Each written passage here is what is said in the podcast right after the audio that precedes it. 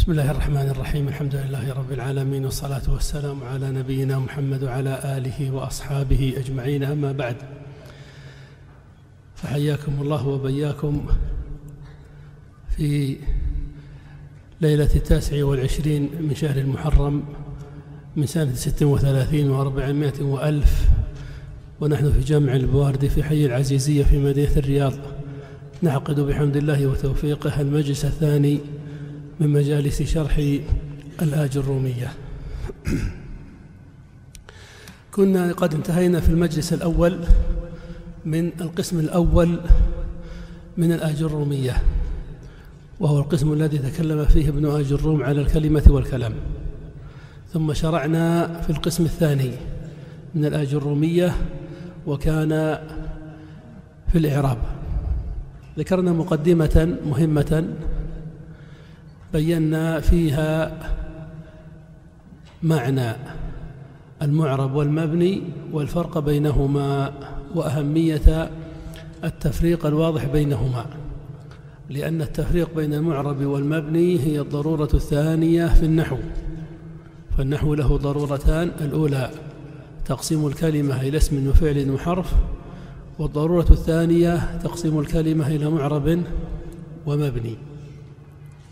إذا لا بد من التفريق بين الكلمات المعربة والكلمات المبنية لأن الكلمات المعربة كما سيأتي لها طريقة إعراب تختلف عن الكلمات المبنية.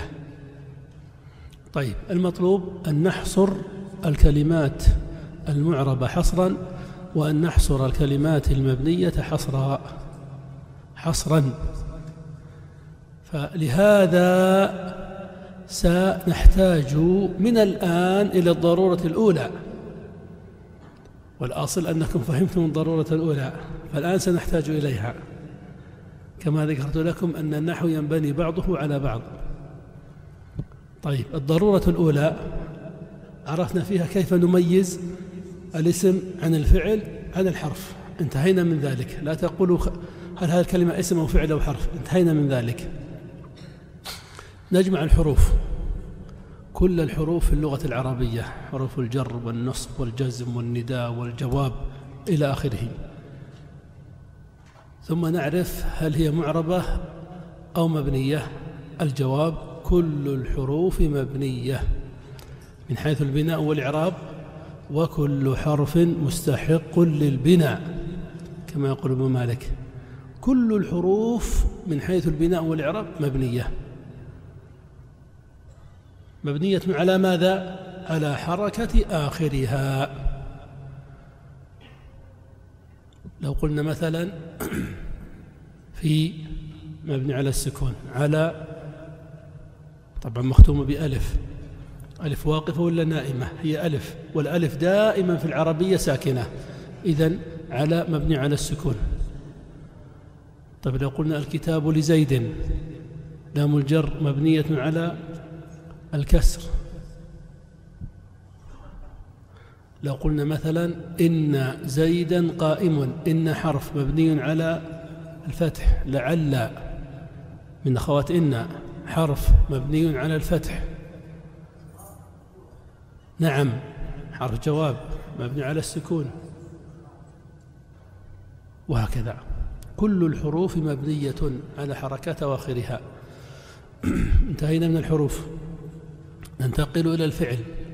عرفنا أن الفعل في قسمته المشهورة ماض وأمر ومضارع. الماضي اجمع لي كل الأفعال الماضية ثلاثية قام رباعية دحرج خماسية انطلق سداسية استخرج. اجمع لي كل الأفعال الماضية كلها مبنية. وكما سيأتي مبنية على الفتح.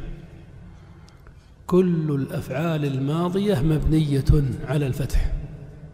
انتهينا. كل فعل ماض مبني على الفتح. فقام وخرج وجلس ونام وكان وأصبح وظن. كلها أفعال ماضية مبنية على الفتح. طيب. والقسم الثاني من الأفعال فعل الأمر.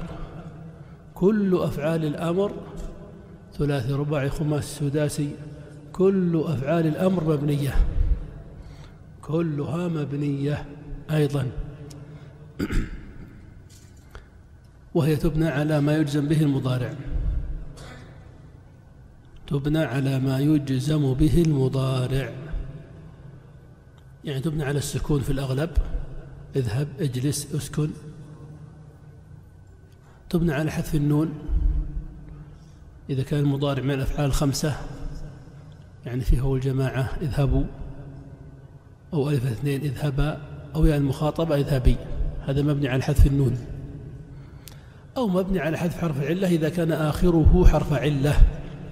مثل يدعو أدع يخشى أخش يرمي ارم. إذا فعل الأمر معرب أو مبني مبني. مبني على ماذا؟ على السكون على حذف النون على حذف حرف العلة. كالمضارع المجزوم. انتهينا الآن من ماذا يا أخوان من الكلمات؟ انتهينا من الحروف ومن الماضي ومن الأمر. هذه ثلاثة. ضع خطا هنا. ونسميه خط الاستواء. لا. نسميه خط الإعراب. هذا خط الإعراب. من فهمه بإذن الله سيفهم الإعراب. والذي لا يفهمه سيخلط الإعراب. خط الإعراب ها ماذا عن يساره؟ الحروف والماضي والأمر. هي سواء في الإعراب. ماذا سيبقى من الكلمات؟ يبقى الاسم ومعه المضارع.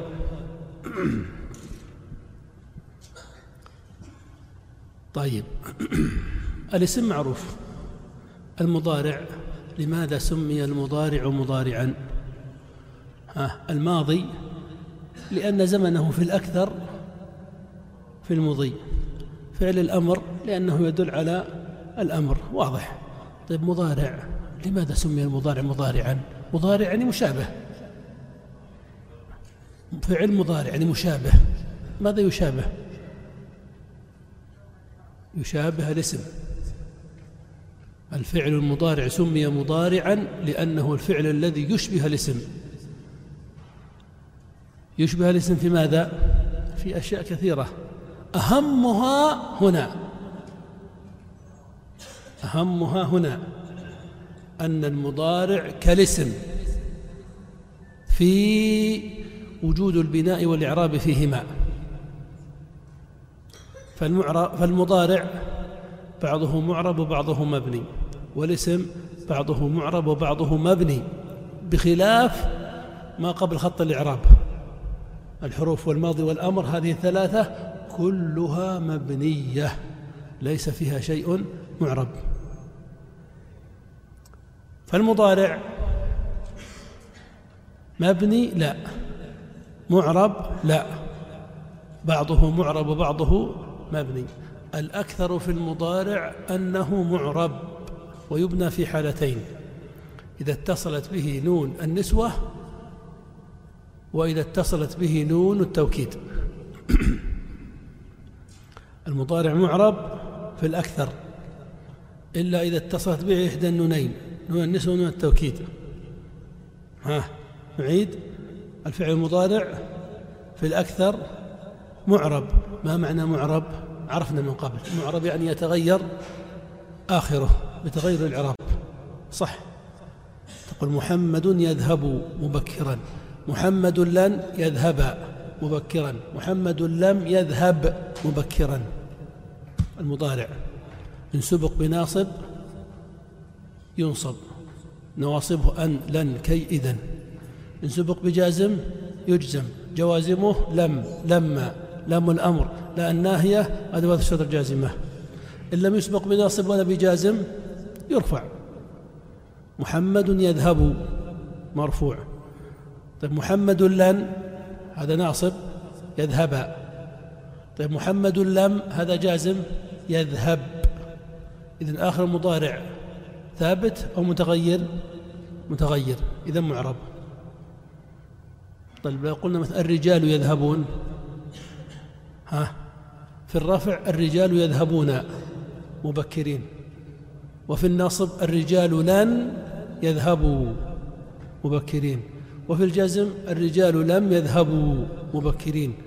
الفعل ثابت أو تغير؟ يذهبون يذهبوا يذهبوا. تغير. إذا معرب. معرب صح. الفعل المضارع في الأكثر معرب. إلا إذا اتصلت به نون النسوة أو نون التوكيد. إذا اتصلت به نون النسوة ونون التوكيد يصير معرب أو مبني مبني ما معنى مبني؟ ثابت مهما تغير الإعراب. ننظر. لو قلنا مثلا الطالبات يذهبن مبكرات. يذهبن. الفعل المضارع يذهب. ما آخر حرف فيه؟ الباء. والنون نون النسوة. نون النسوة نون مفتوحة تعود إلى مجموعة مجموع مؤنث. يذهب. نعم آخر الفعل الباء. ماذا عليه؟ في يذهب. نا. سكون. سكون. طيب ضع ناصبا. الطالبات لن. يذهب. نا. ها. انتصب بالفتحة أم لازم السكون؟ لازم السكون. وفي الجزم الطالبات لم يذهب. نعم إذا يذهبن اتصل به النسوة في الجزم يذهب نعم في النصب يذهب نعم في الرفع يذهب نعم تأثر بالإعراب أو لزم لازم ثابت. إذا معرب ولا مبني؟ صحيح مبني مبني. مبني على ماذا؟ على السكون. إذا اتصل بنون النسوة يبني على السكون. صحيح. طب وإذا اتصل بنون التوكيد؟ نون التوكيد هي نون ساكنة إن كانت مخففة أو نون مشددة مفتوحة إن كانت ثقيلة. تقول آه، هل تذهب مبكرا؟ ثم تؤكد بالنون تقول هل تذهبن مبكرا؟ هل تذهبن مبكرا؟ تذهب آخره الباء. اتصلت به نون التوكيد تذهب انفتحت. تذهبن. طيب. آه، ضع قبله جازما مثل لا الناهية. الجوازم لم لما لم الأمر لا الناهية. لا تلعب لا تجلس لا تذهب. ضع لا الناهية قبل تذهبن. تقول لا ثم تقول لا تذهبن يا محمد.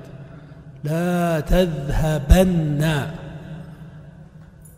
الجزم. علامة الجزم السكون ولا الفتحة؟ السكون. علامة الجزم؟ آه، السكون. لكن هنا تقول لا تذهب بن لازم الفتح. طيب هل تذهبن؟ هل. هل هل. من نواصب المضارع؟ لا. النواصب أن لن كي إذن. هل هل من جوازم المضارع؟ لا. الجوازم لم ولما ولا من أمر ولا الناهية ولا الشرط جازمة؟ إذا المضارع في قولك هل تذهبن حكمه الرفع أو النصب أو الجزم؟ ليس مسبوق بناصب ولا بجازم حكمه الرفع. ومع ذلك نقول هل تذهب بنا قولنا تذهبن استجاب للرفع فقبل الضمة؟ لا. استجاب للجزم فقبل السكون؟ لا. وإنما لزم حالة واحدة وهي الفتح. إذا مبني على الفتح. إذا اتصل المضارع بنون التوكيد فإنه يبنى على الفتح. ما معنى يبنى على الفتح؟ يعني يلزم الفتح ولا يستجيب للإعراب. لا يتأثر بالإعراب. صح. كلام النحويين صحيح. المضارع معرب. يعني يتغير آخره بتغير الإعراب إلا في هاتين الحالتين إن اتصلت به نون النسوة يبنى على السكون أو اتصلت به نون التوكيد يبنى على الفتح. بذلك ننتهي من الأفعال انتهينا من الأفعال بقيت الأسماء. الأسماء الأسماء هل هي معربة؟ لا. مبنية؟ لا. وإنما كما قال ابن مالك والاسم منه معرب ومبني. إذن الأسماء فيها معربة وفيها مبنية والأكثر والأصل في الأسماء الإعراب.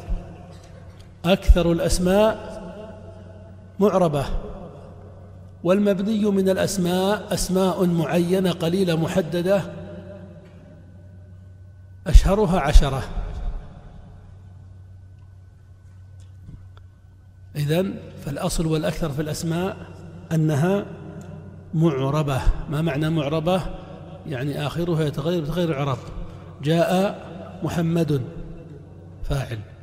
طيب أكرمت صار مفعول به مكرم. أكرمت محمدا. طيب سلمت على مجرور. سلمت على محمد. تغير آخره. انفتح الباب. فاعل. فتحت الباب. مفعول به. نظرت إلى الباب. مجرور. الاسم الأصل فيه أنه معرب. يتغير آخره. بتغير الإعراب. إلا عشرة أسماء. فإن العرب بنتها على حركة آخرها. بنتها على حركة آخرها. هذه الأسماء المبنية لا حيلة لك فيها إلا الحفظ أو الاستظهار. لابد أن تحفظها أو تستظهرها. يعني إذا وردت في الكلام تعرف أنها اسم مبني. أشهر الأسماء المبنية الضمائر. كل الضمائر مبنية. متصلة أو منفصلة. الآن لابد أن تعرف أنها مبنية. في الإعراب سنقول المبني يعرب هكذا والمعرب يعرب هكذا. فالضمائر كلها مبنية. السلام عليك. الكاف ضمير مبني على الفتح. السلام عليك. ضمير مبني على الكسر. السلام عليه مبني على الكسر. وهكذا. كل ضمير مبني على حركة آخرة. هو مبني على الفتح. نحن مبني على الضم. أنا مبني على السكون. وهكذا. الاسم المبني الثاني. أسماء الاستفهام. سوى أي. أسماء الاستفهام كلها مبنية على حركة آخرها. سوى أي. من أبوك. من اسم استفهام مبني على السكون. ما اسمك. ما اسم استفهام مبني على السكون. أين تسكن؟ أين؟ اسم استفهام مبني على الفتح. كيف جئت؟ كيف؟ اسم استفهام مبني على الفتح. وهكذا. من الأسماء المبنية؟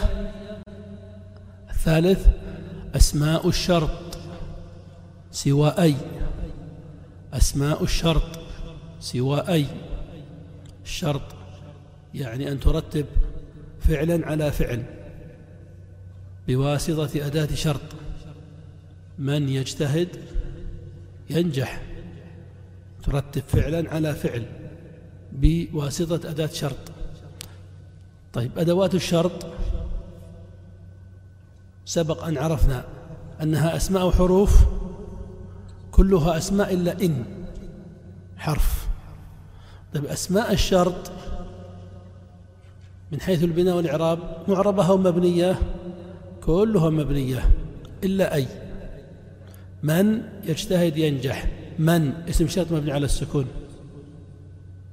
مهما تفعل تجزى به. مهما اسم شرط مبني على السكون. أين تسكن؟ أسكن. هذا شرط أو استفهام؟ أين تسكن؟ أسكن. شرط أم استفهام؟ شرط. إذن أين اسم شرط مبني على الفتح؟ بخلاف أين تسكن يا محمد؟ هذا استفهام أم شرط؟ استفهام. من يجتهد ينجح من شرط؟ من ي... من من أبوك؟ استفهام. طبعا المعنى هو الذي يحدد. ذكرنا ثلاث أسماء مبنية. الضمائر أسماء الاستفهام أسماء الشرط. ومن الأسماء المبنية أسماء الموصول. الأسماء الموصولة سوى المثنى. الأسماء الموصولة سوى المثنى. ماذا نريد بالأسماء الموصولة؟ الذي التي الذين اللاتي ويقال اللائي واللوائي. هذه الأسماء الموصولة وهي مبنية.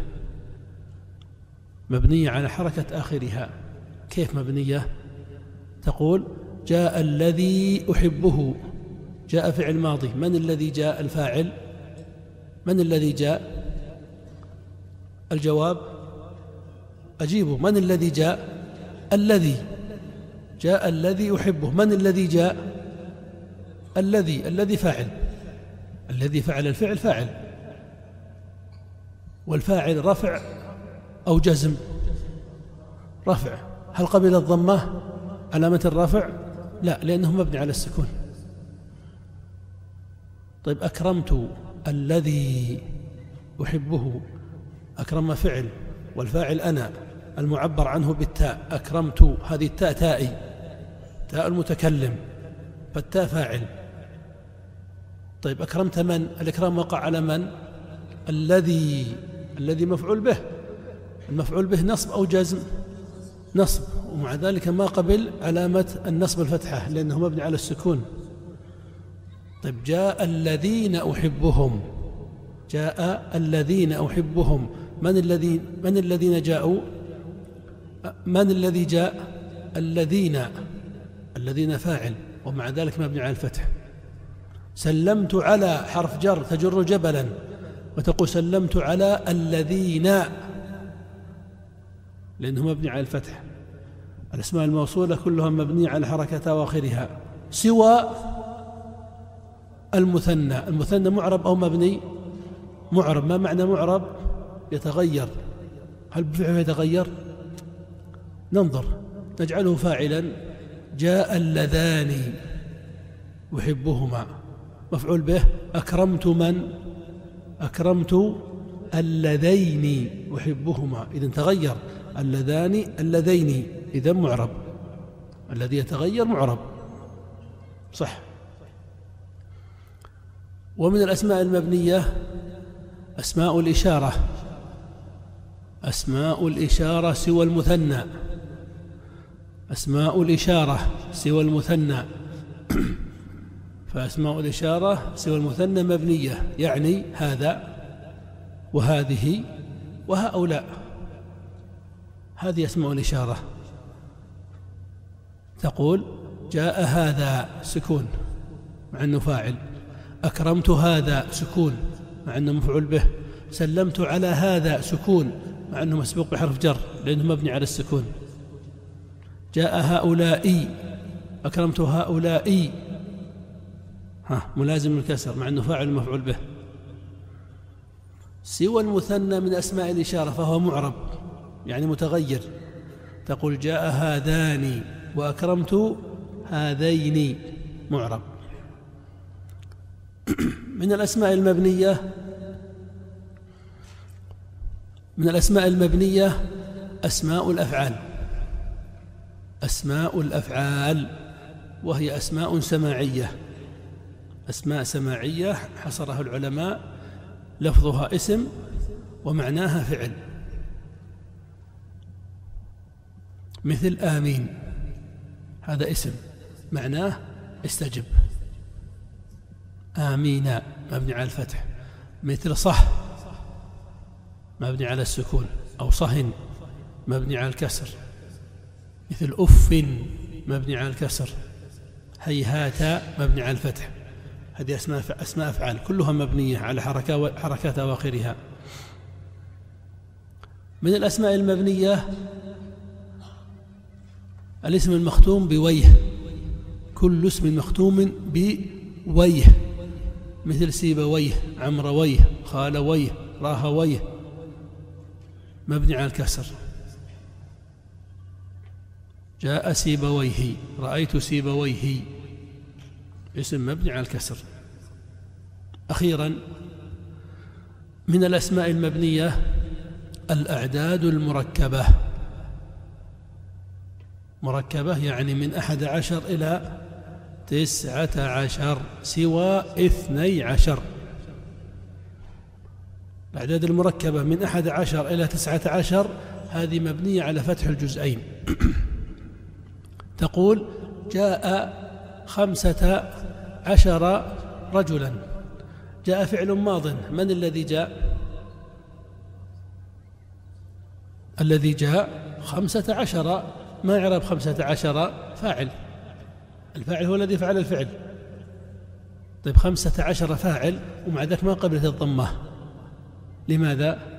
لأن الأعداد المركبة مبنية على فتح الجزئين.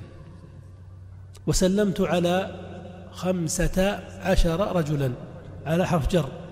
ومع ذلك ما جرت الذي بعدها لأنه مبني ملازم الفتح سلمت على خمسة عشر.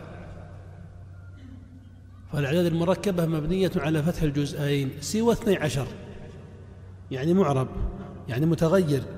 تقول جاء اثنا عشر رجلا ورأيت اثني عشر رجلا.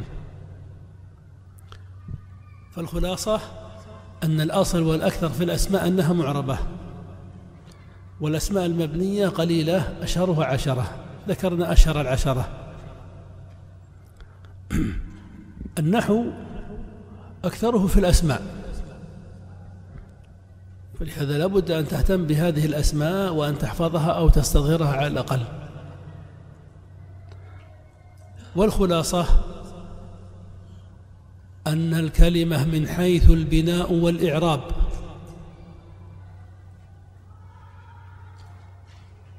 تنقسم إلى قسمين. الأول المبني كله. المبني كله. ويشمل ذلك الحروف. كلها مبنية. والفعل الماضي كله مبني. وفعل الأمر كله مبني. والقسم الثاني من حيث البناء والإعراب. ما بعضه معرب وما بعضه مبني. أو ما فيه معرب مبني. ويشمل الأسماء بعضها معرب وبعضها مبني والمضارع بعضه معرب وبعضه مبني. ونضع بينهما خط الإعراب. خط الإعراب يقسم الكلمات إلى قسمين. يقسم الكلمات إلى قسمين. على اليسار الحرف والماضي والأمر. على اليمين الاسم والمضارع. إلى الآن تمام يا إخوان؟ طيب. القسم الأول وهو الحروف والماضي والأمر. سنقضي عليه الآن بالضربة القاضية. ولن نعود إليه بعد ذلك. خلاص. الآن سنقول في كلمتين وينتهي أمره. ليبقى باقي النحو كله بعد ذلك القسم الثاني. القسم الأول الحروف والماضي والأمر هذا ليس ليس فيه في النحو إلا كلمتان فقط. نقولها الآن وننتهي منها. فلهذا فإن إعرابه سهل جدا سهل جدا. لا يعذر أحد بالخطأ في إعراب هذا القسم. لأن الإعراب ثلاثة أنواع الإعراب السهل والإعراب المنضبط والإعراب المشكل. الإعراب السهل لا بد أن تضبطه ولا يقبل الخطأ فيه. ومن الإعراب السهل إعراب الحروف والماضي والأمر. كيف نعرب الحروف والماضي والأمر؟ أولا نذكر نوعها.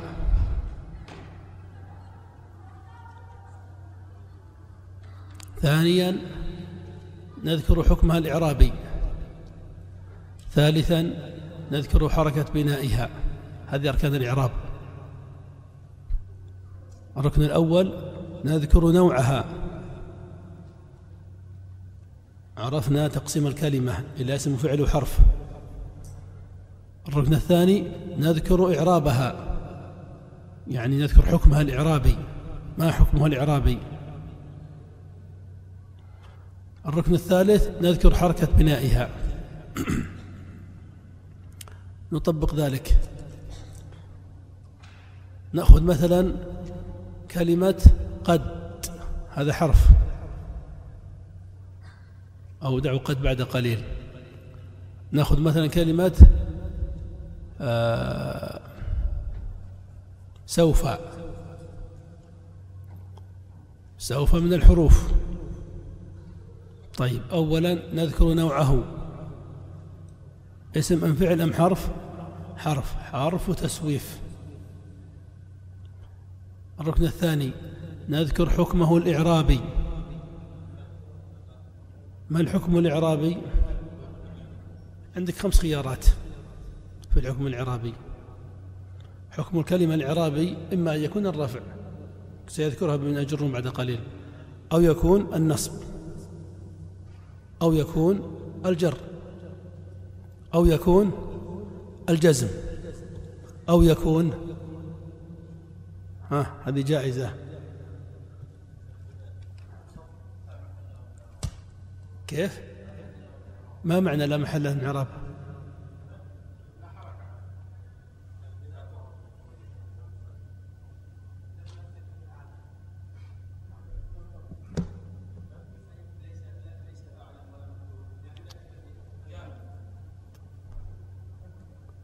لا لا. الكلمة من حيث الحكم الإعرابي الكلمة من حيث الحكم الإعرابي ما حكمها؟ يعني في الشريعة كل شيء له حكم شرعي. إما أن يكون حكمه الوجوب أو التحريم أو الاستحباب أو الكراهة أو الإباحة. لا بد من حكم. طيب الحكم العرابي لأي كلمة في اللغة العربية؟ كل كلمة لا بد أن يكون حكم العرابي إما الرفع أو النصب أو الجر أو الجزم أو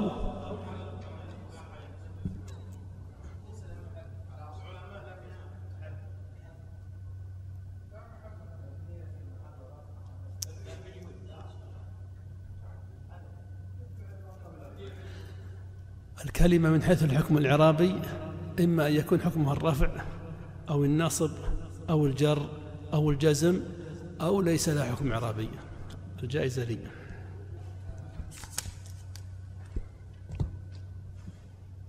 الكلمة إما أن يكون حكمها الإعرابي الرفع أو الجر أو الرفع أو النصب أو الجر أو الجزم أو ليس لها حكم إعرابي.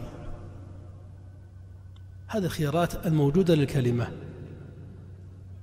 طيب والحروف والماضي والأمر؟ هذه الثلاثة. ما حكمها الإعرابي؟ الرفع أو النصب أو الجر أو الجزم؟ أو ليس لها حكم إعرابي؟ ليس لها حكم إعرابي. وهذا الذي جعل إعرابها سهلا.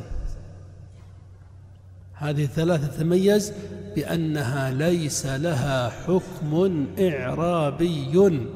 لا يدخلها رفع ولا نصب ولا جر ولا جزم.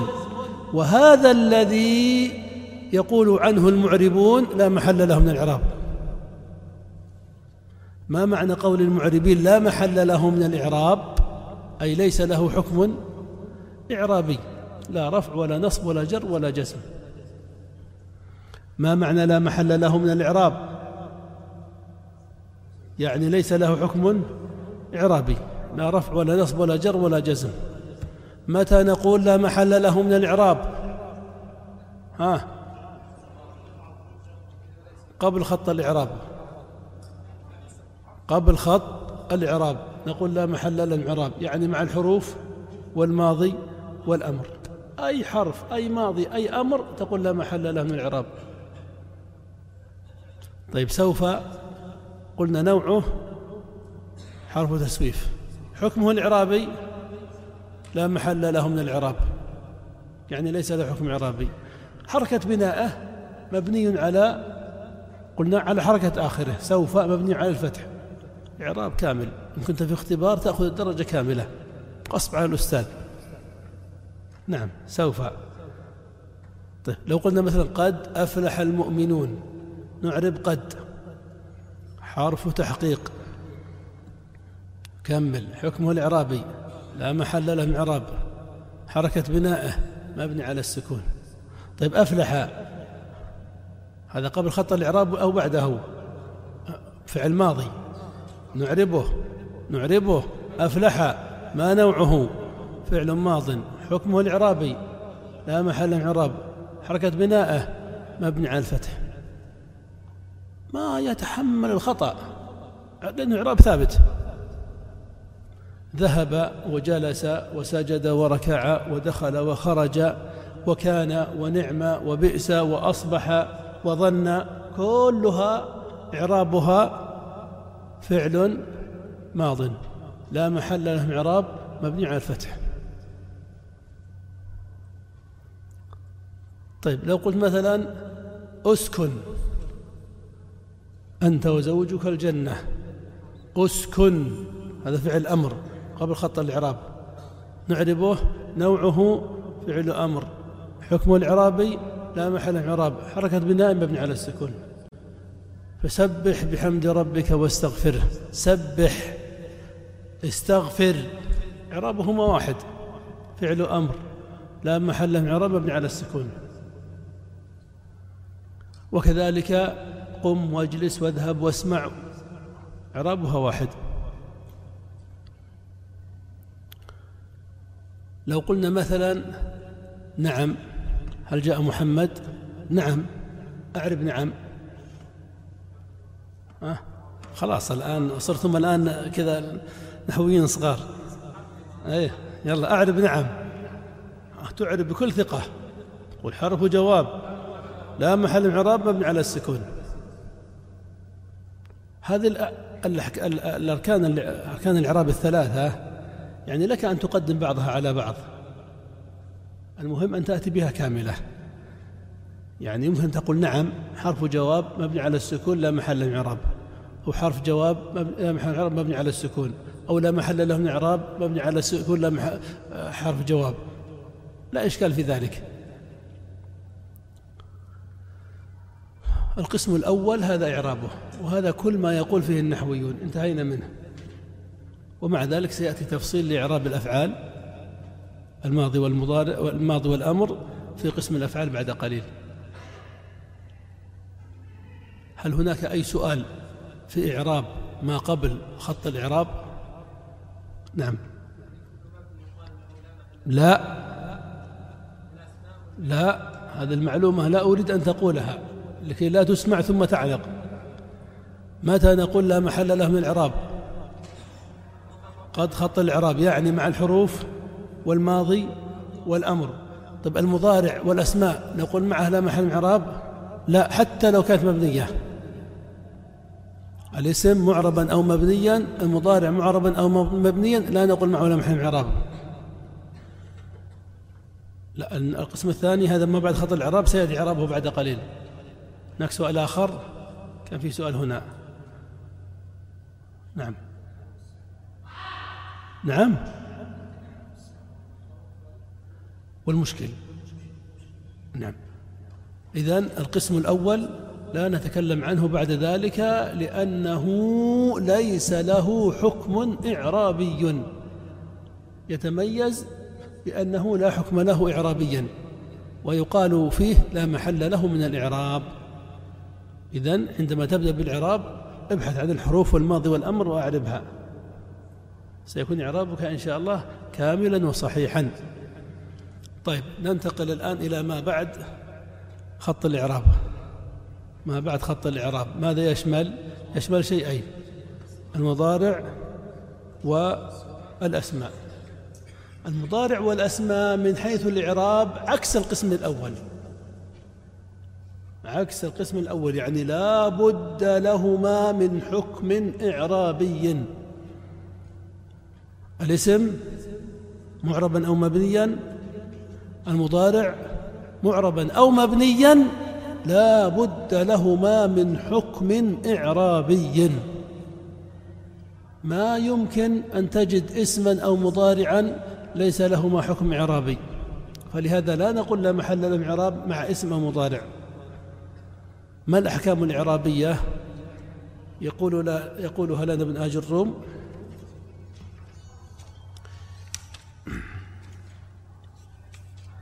قال بعد أن عرف الإعراب وأقسامه أربعة رفع ونصب وخفض وجزم.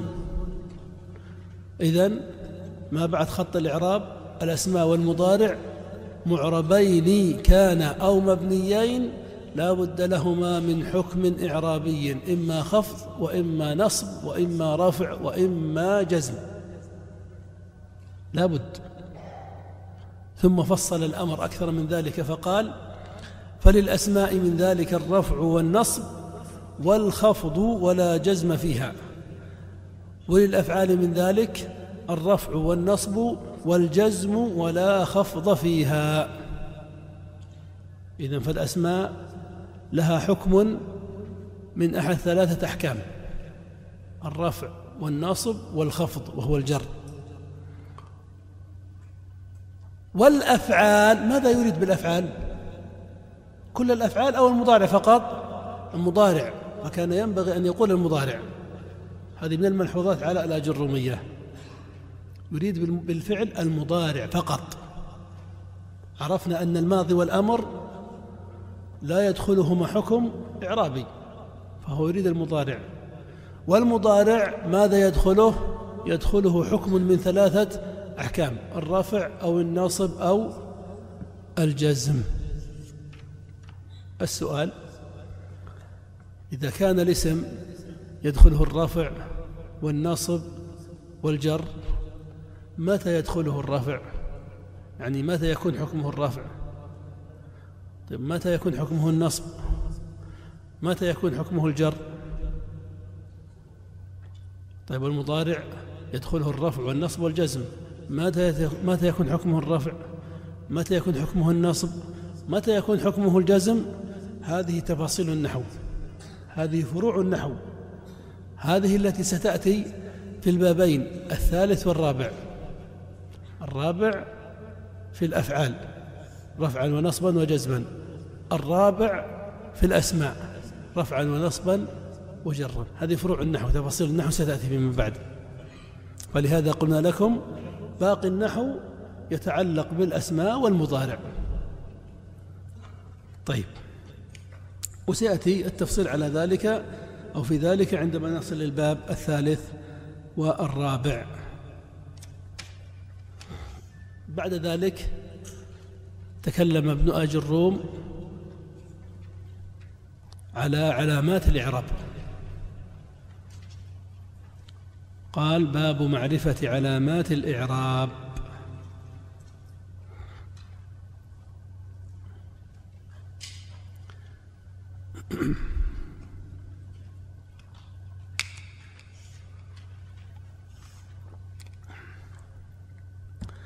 عرفنا يا إخوان مما سبق شرحه أن علامات الإعراب تكون في كل الكلمات أم في بعضها؟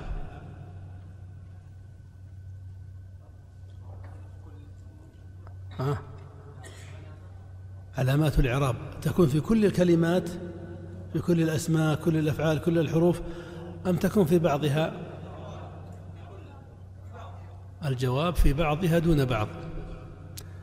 بعض الكلمات فيها علامات إعراب وبعض الكلمات ما فيها علامات إعراب.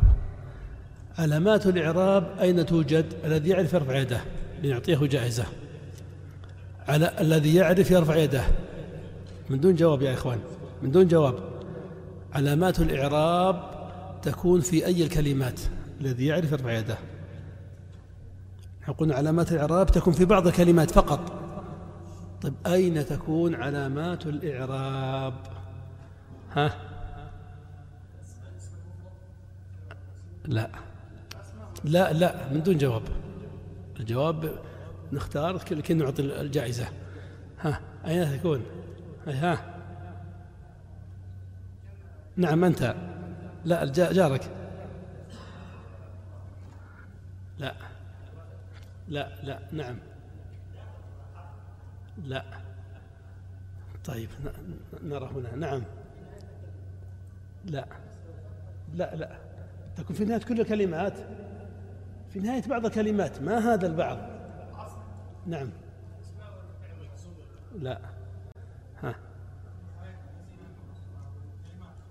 في نهاية الكلمات المعربة. أحسنت. أوصل الكتاب إلي.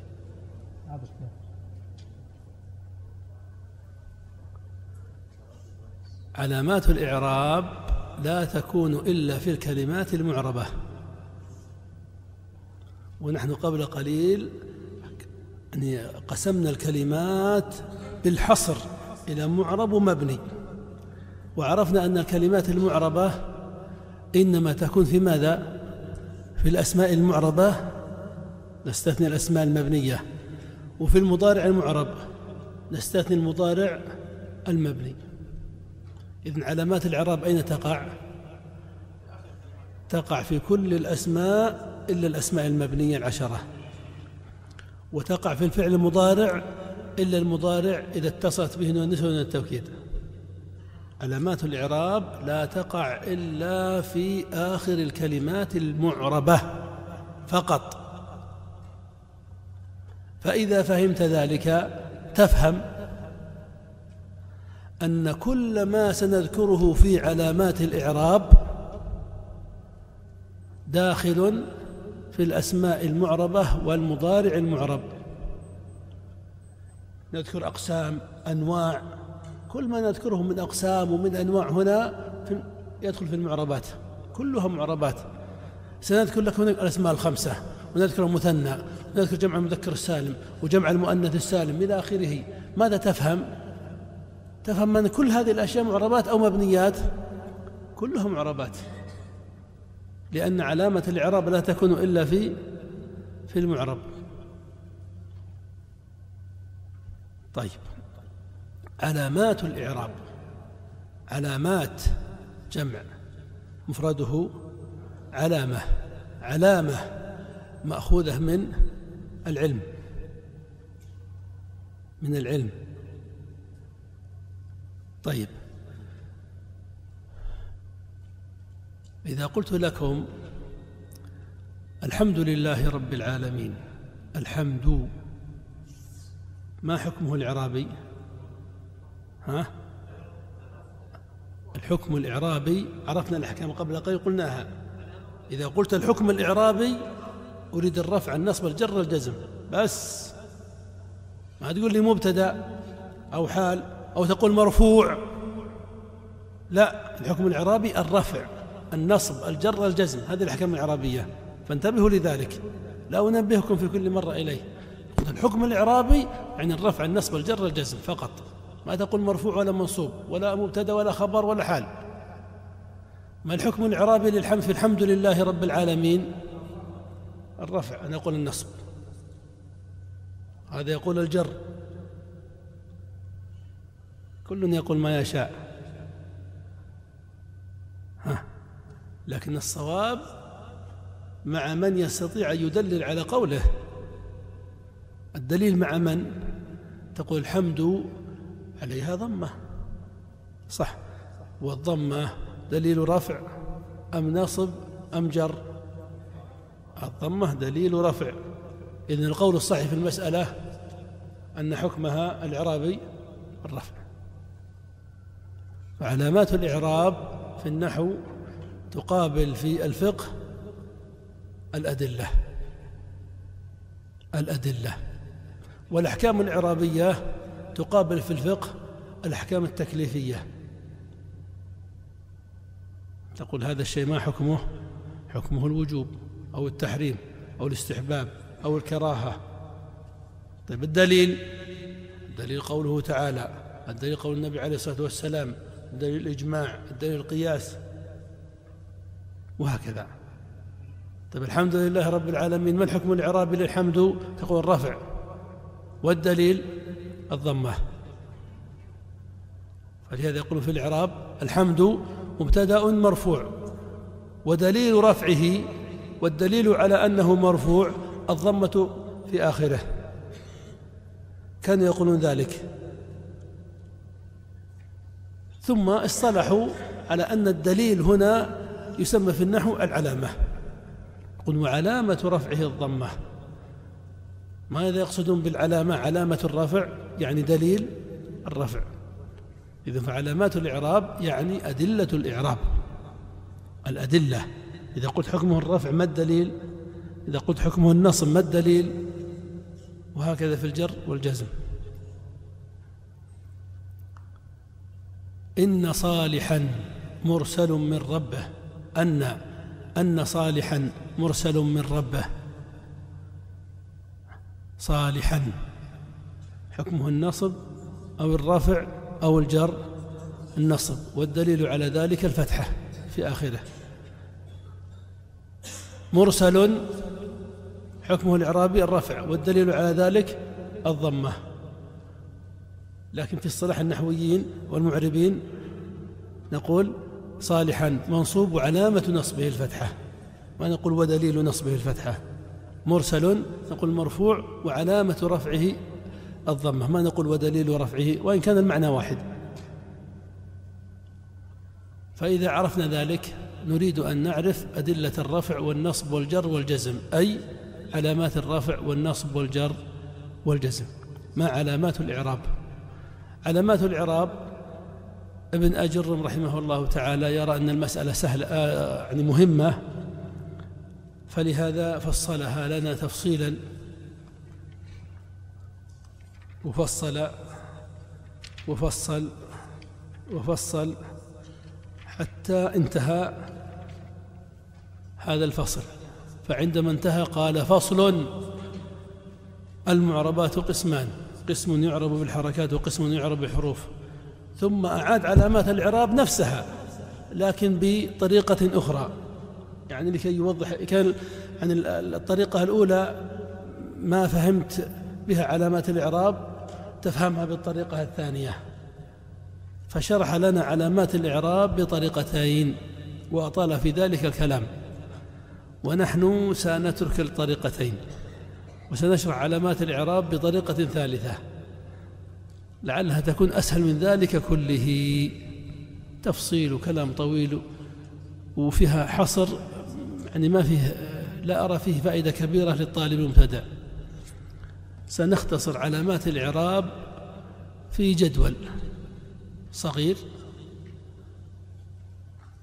نقول فيه علامات الإعراب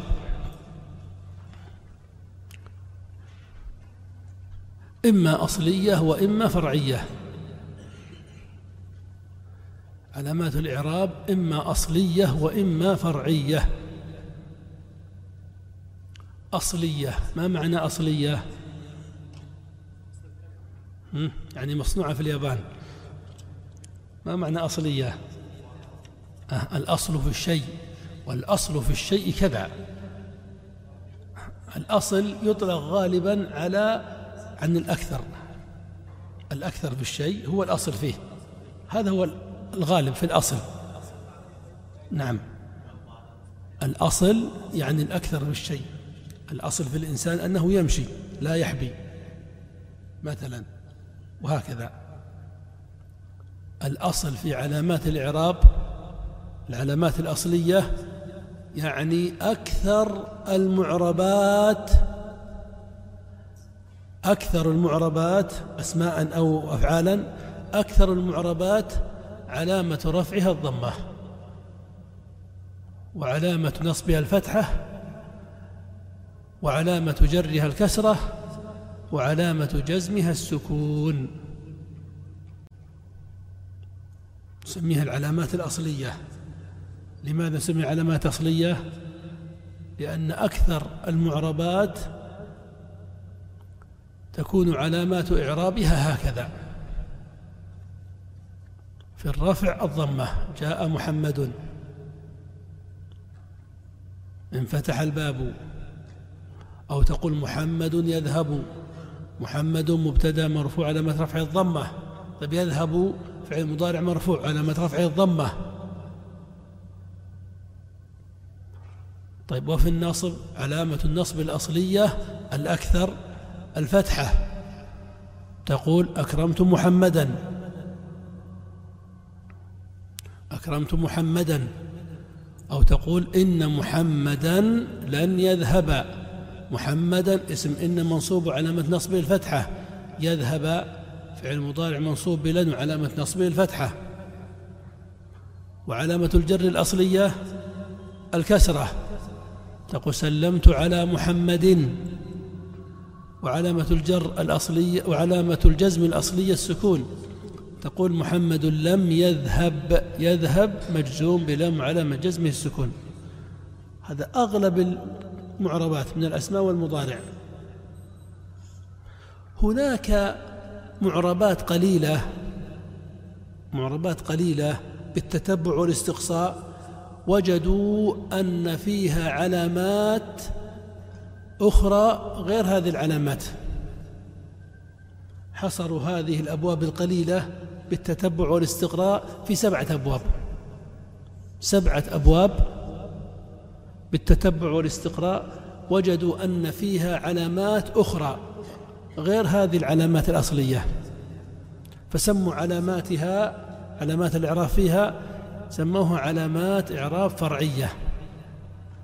يعني كأنها فرع لهذه الأصول. إذن علامات الإعراب الفرعية توجد في كم باب؟ في سبعة أبواب فقط. سنمر على هذه الأبواب بابا بابا بسرعة لنتعرف على علامات الإعراب فيها. متى سيؤذن طيب. علامات الإعراب الفرعية. قلنا في كم باب؟ سبعة. خمسة منها في الأسماء وبابان في المضارع لأننا نعلم أن المعرب منحصر في الأسماء والمضارع. إذن خمسة أبواب في الأسماء وبابان في المضارع. نعدها عدا. الباب الأول الأسماء الخمسة. أبوك وأخوك وحموك وفوك وذو مال الباب الثاني المثنى. يعني ما دل على اثنين أو اثنتين بزيادة ألف ونون أو يوانون الباب الثالث جمع المذكر السالم. قلنا إن علامات الإعراب الفرعية منحصرة في سبعة أبواب. خمسة منها في الأسماء واثنين في الفعل المضارع.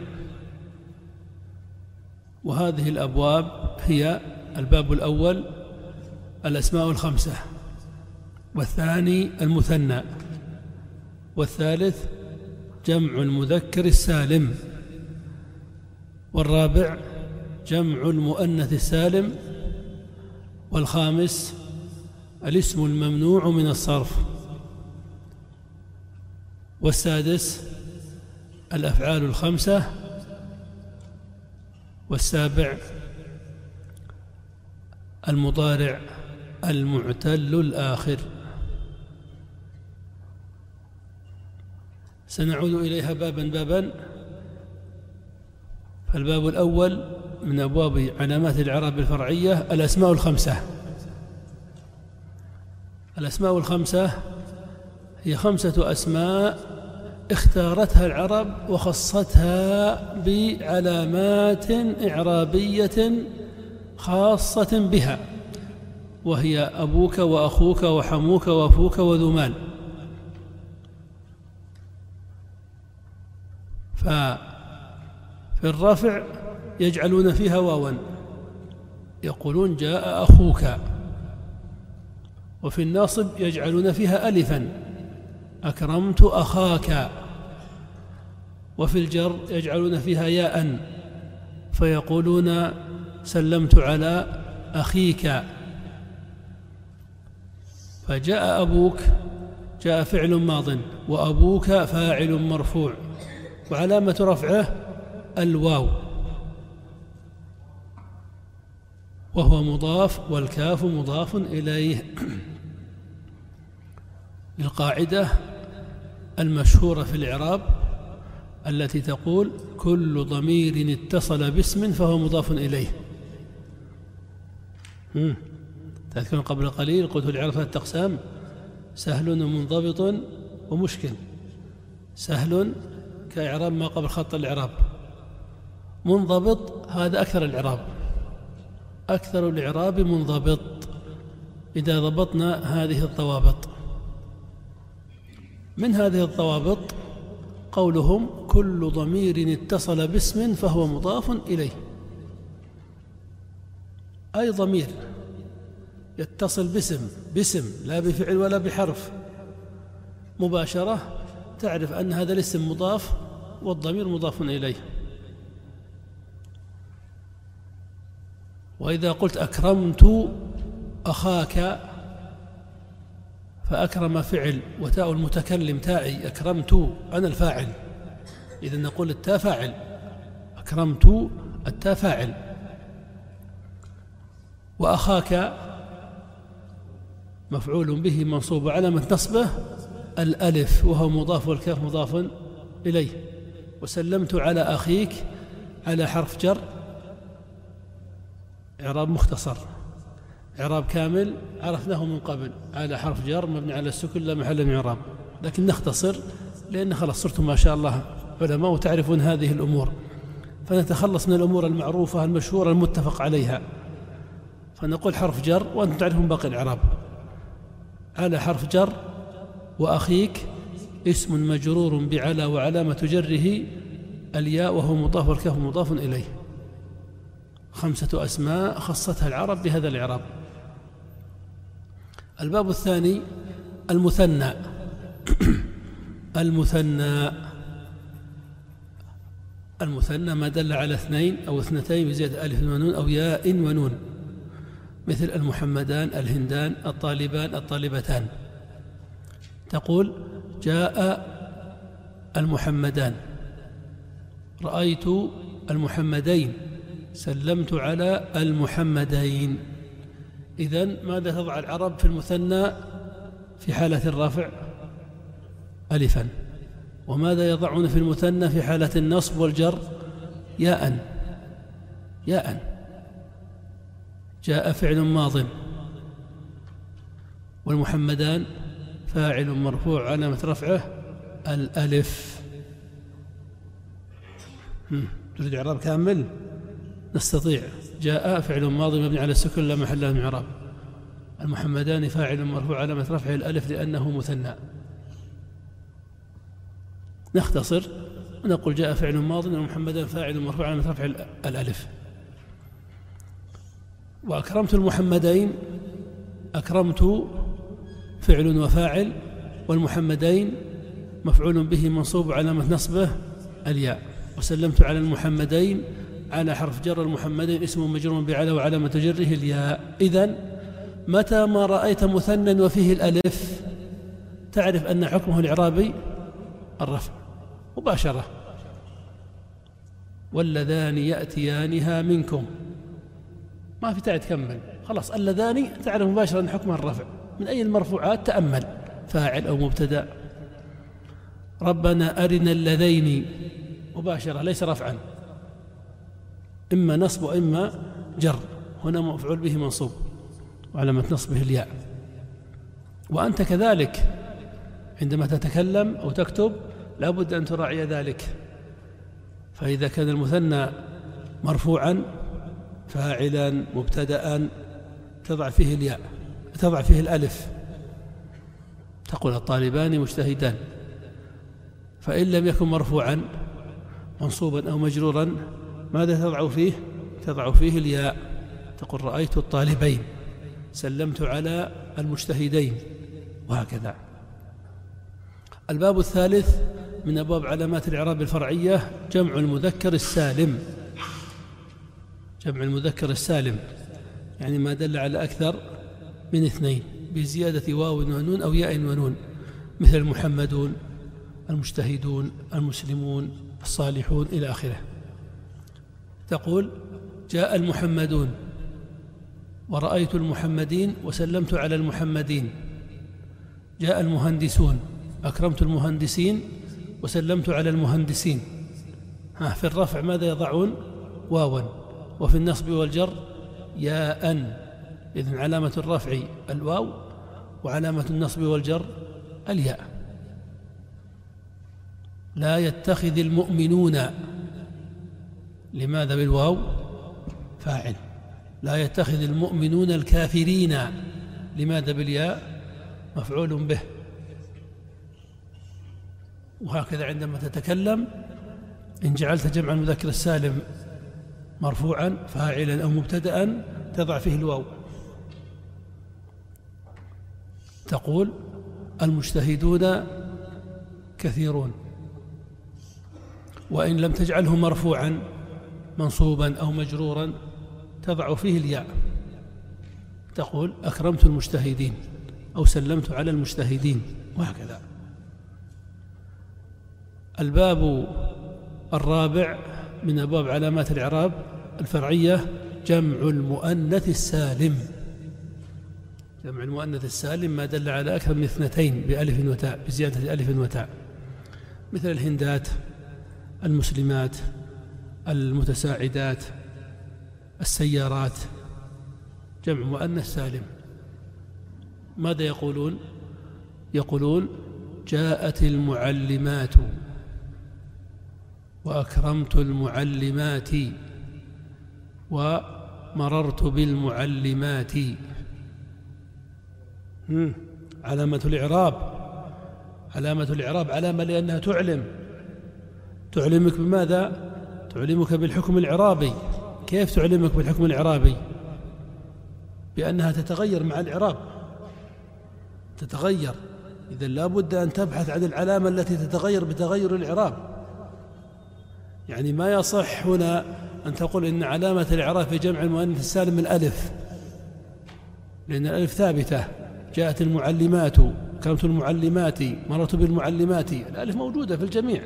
ولا تقول التاء أيضا. لا ما الذي تغير في الرفع والنصب والجر؟ في الرفع جاءت المعلمات ضمة. في النصب أكرمت المعلمات كسرة. في الجر مررت بالمعلمات كسرة. إذا نقول علامة الرفع جمع في جمع المؤنث السالم الضمة. وعلامة النصب والجر الكسرة.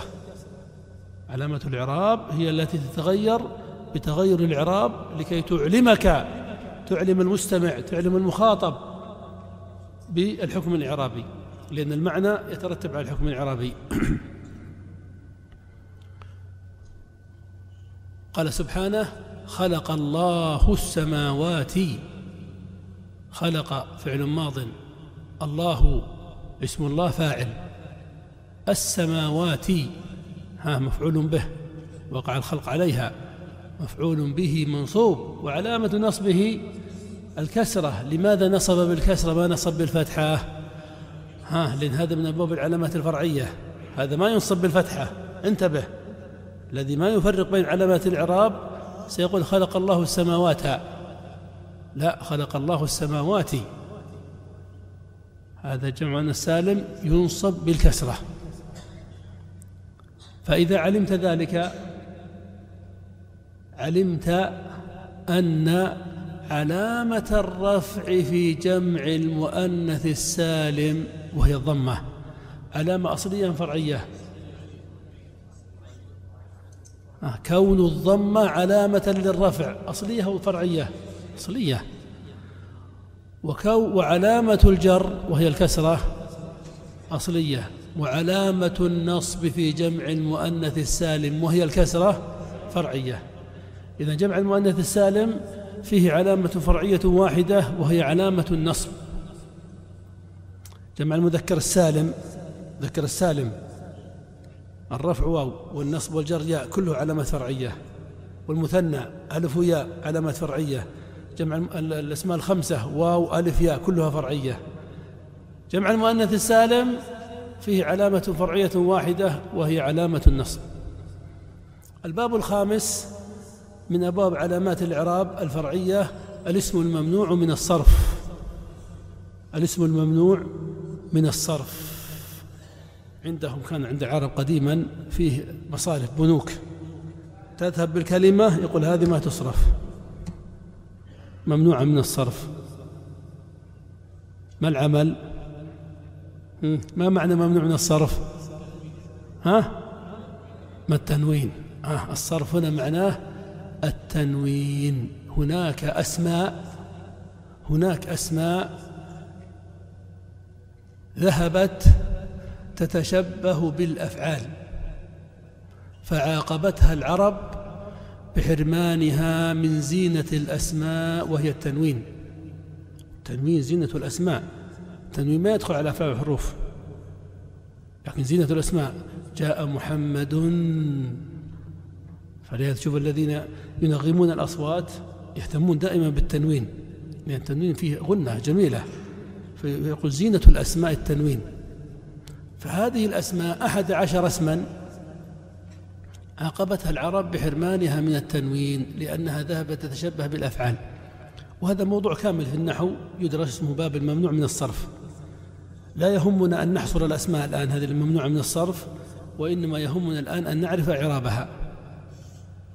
الأسماء الممنوعة من الصرف مثل الاسم الذي على وزن مفاعل أو مفاعيل. أي اسم على وزن مفاعل أو مفاعيل. مثل مساجد مصانع مثل مناديل قناديل. هذه ممنوعة من الصرف. أو الاسم الذي على وزن الفعل. اسم على وزن الفعل. يعني كان فعل ثم نقلناه من الأفعال وجعلناه اسما. مثل إنسان نسميه يزيد أو نسميه يشكر أو نسميه أحمد. أحمد هذا اسم أو فعل في الأصل. تقول أنا أحمد الله. هذا فعل مضارع. ثم نقلوه وجعلوه اسما. قالوا أحمد ابن عبد الله. فيسمى هذا اسم منقول من الفعل. وهكذا. أو مثلا الأعلام المؤنثة علم مؤنث غير ثلاثي. أي أي علم مؤنث غير ثلاثي. مثل فاطمة خديجة. مثل سعاد زينب. وكذلك الأعلام الأعجمية أي علم أعجمي غير ثلاثي. مثل إبراهيم إسحاق يوسف. هذه كلها ممنوعة من الصرف. يعني لا تنون. يعني تقول جاء محمد بالتنوين لأنه مصروف لكن أحمد تقول جاء أحمد مسرعا ضمة واحدة دون تنوين جاء أحمد مسرعا جاء محمد مسرعا مصروف جاء أحمد مسرعا ضمة واحدة دون تنوين لأنه ممنوع من الصرف. طيب الممنوع من الصرف ما علامة الإعراب فيه؟ يقولون جاء أحمد. رأيت أحمدا سلمت على أحمدا جاء أحمد. مرفوع على ما رفع الضمة لكن ما ينون. أكرمت أحمدا مفعول به منصوب على من تصب الفتحة لكن ما ينون. وسلمت على أحمد على حرف جر. وأحمد اسم مجرور على مجرة الفتحة لأنه ممنوع من الصرف.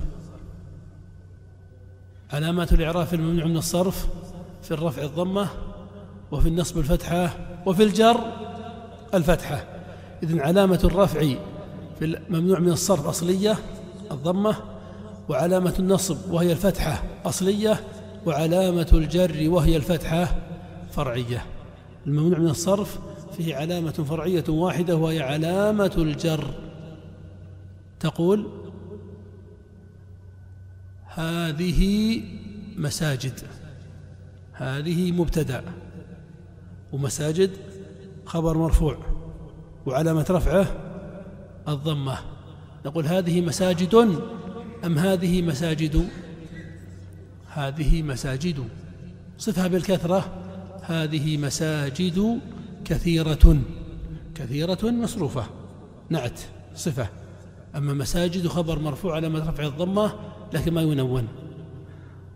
طيب بنيت ما شاء الله تاجر فتح الله عليه في خير. بنيت مساجدا ما تقول مساجدا تمنع من الصرف. بنيت مساجدا مفعول به منصوب علامة نصب الفتحة. ما تنون صفها بالكثرة. بنيت مساجد كثيرة. طيب صليت في مساجد. ها صليت في ماذا؟ في مساجد. داء دي داء. في حرف جر مساجد اسم مجرور بفي وعلامة جره الفتحة لأنه ممنوع من الصرف. صفه بالكثرة في مساجد كثيرة كثيرة مجرور بالكسرة. علامة أصلية هم ممنوع من الصرف. يجر بالكسرة مساجد مجرور بالفتحة ممنوع الصرف. كثيرة مجرور بالكسرة على الأصل. فهذه خمسة أبواب علاماتها فيها علامات فرعية وكلها أسماء. هذه أسماء. يبقى من أبواب العلامات الفرعية بابان وهي من أبواب الفعل المضارع. الفعل المضارع. طيب انتهينا من خمسة من أبواب العلامة الفرعية. ننتقل إلى الباب السادس وهو الأفعال. الأفعال الخمسة. ماذا نريد بالأفعال الخمسة؟ الأفعال الخمسة كل فعل مضارع. اتصلت به واو الجماعة يذهبون. أو ألف الاثنين يذهبان. أو ياء المخاطبة تذهبين. هذه الأفعال الخمسة. الأفعال الخمسة لا شك أنها فعل مضارع لأنها معربة إذا فعل مضارع. متى يكون الفعل المضارع من الأفعال الخمسة؟ إذا اتصل به واو الجماعة يجلسون أو ألف الاثنين يجلسان أو يا المخاطبة تجلسين. نسميها الأفعال الخمسة. طيب الأفعال الخمسة الآن أنتم معنا الآن انتقلنا انتهينا من الأسماء وانتقلنا إلى المضارع. المضارع ماذا يدخل من الأحكام الإعرابية الرفع والنصب والجزم. إن سبق بناصب ينصب وناصبه أن ولن وكي وإذا إن سبق بجازم يجزم وجوازمه لم ولما. ولام الأمر ولا الناهية وأدوة الشرط الجازمة. إن لم يسبق بناصب ولا بجازم فيرفع. فتقول العمال يعملون باجتهاد يعملون. هذه من الافعال الخمسه مسبوق بناصب؟ لا. مرفوع مسبوق بجازم؟ لا. اذا مرفوع. يعملون. طيب العمال لن يعملوا. اليوم. العمال لم يعملوا بيوم. لن يعملوا منصوب. لم يعملوا مجزوم. ما الذي تغير؟ في الرفع والنصب والجزم. في الرفع يعملون. ثبتت النون. في النصب لن يعملوا حذفت النون. في الجزم لم يعملوا حذفت النون. إذا كيف تعرف أن الفعل المضارع إذا كان من الأفعال الخمسة يكون مرفوعا؟ إذا كانت فيه النون. كل فعل من الأفعال الخمسة إذا ثبتت فيه النون فتعرف أنه مرفوع. طيب فإذا حذفت منه النون تعلم أنه ليس مرفوعا. إما منصوب إن سبق بناصب أو مجزوم إن سبق بجازم. ألف لام ميم. ذلك الكتاب لا ريب فيه هدى للمتقين. الذين يقيمون. ها مرفوع. الصلاة. ويؤتون. مرفوع. فيه نون ثابت النون. الزكاة. ومما رزقناهم الذين يؤمنون الذين يؤمنون بالغيب ويقيمون الصلاة ومما رزقناهم ينفقون. يؤمنون يقيمون ينفقون. كلها أفعال مرفوعة لأن النون فيها ثابتة. فإن لم تفعلوا ولن تفعلوا لم تفعلوا ولن تفعلوا ليس مرفوعين. لم تفعلوا مجزوم مسبوق بلم. لن تفعلوا منصوب منصوب بلن. فإن لم تفعلوا ولن تفعلوا فاتقوا. فاتقوا. هذا فعل اتصلت به وهو الجماعة. اتقوا. ولكنه ليس من الأفعال الخمسة. لماذا؟ لأنه أمر. هذا مبني. هذا مبني. هذا مبني على حذف النون. الأفعال الخمسة لا تكون إلا في المضارع. أنت كذلك. إذا كنت تتكلم الأفعال الخمسة إن سبقت بناصب تحذف النون. سبقت بجازم تحذف النون. إن لم تسبق بناصب ولا بجازم تثبت النون. رأيت أطفالا يلعبون في المسجد. ماذا تقول لهم؟ تقول لا تلعبون. ها؟ تقول لا تلعبوا. كنت مرة جالسا في مسجد وكان عندنا بعض الإخوة غير العرب. فالأطفال يلعبون فأحد الشياب التفت إليهم قال لا تلعبون. فواحد من الإخوة غير العرب يعني قال كذا بطريقة سريعة لا شعورية. قال لا تلعبوا. يعني يتعجب أن عربيا يقول لا تلعبون وهو ينهى. لكن طبعا السليقة دخلها الفساد الآن. فهذه الأفعال الخمسة. طيب بقي الباب الأخير وهو المضارع المختوم بحرف علة. المضارع المعتل الآخر. المضارع المعتل الآخر يعني المختوم بحرف علة. حروف العلة؟ حان وقت الصلاة. طيب إذا نتوقف ونكمل إن شاء الله بعد الصلاة. الله أعلم وصلى الله وسلم على نبينا محمد وعلى آله وأصحابه أجمعين.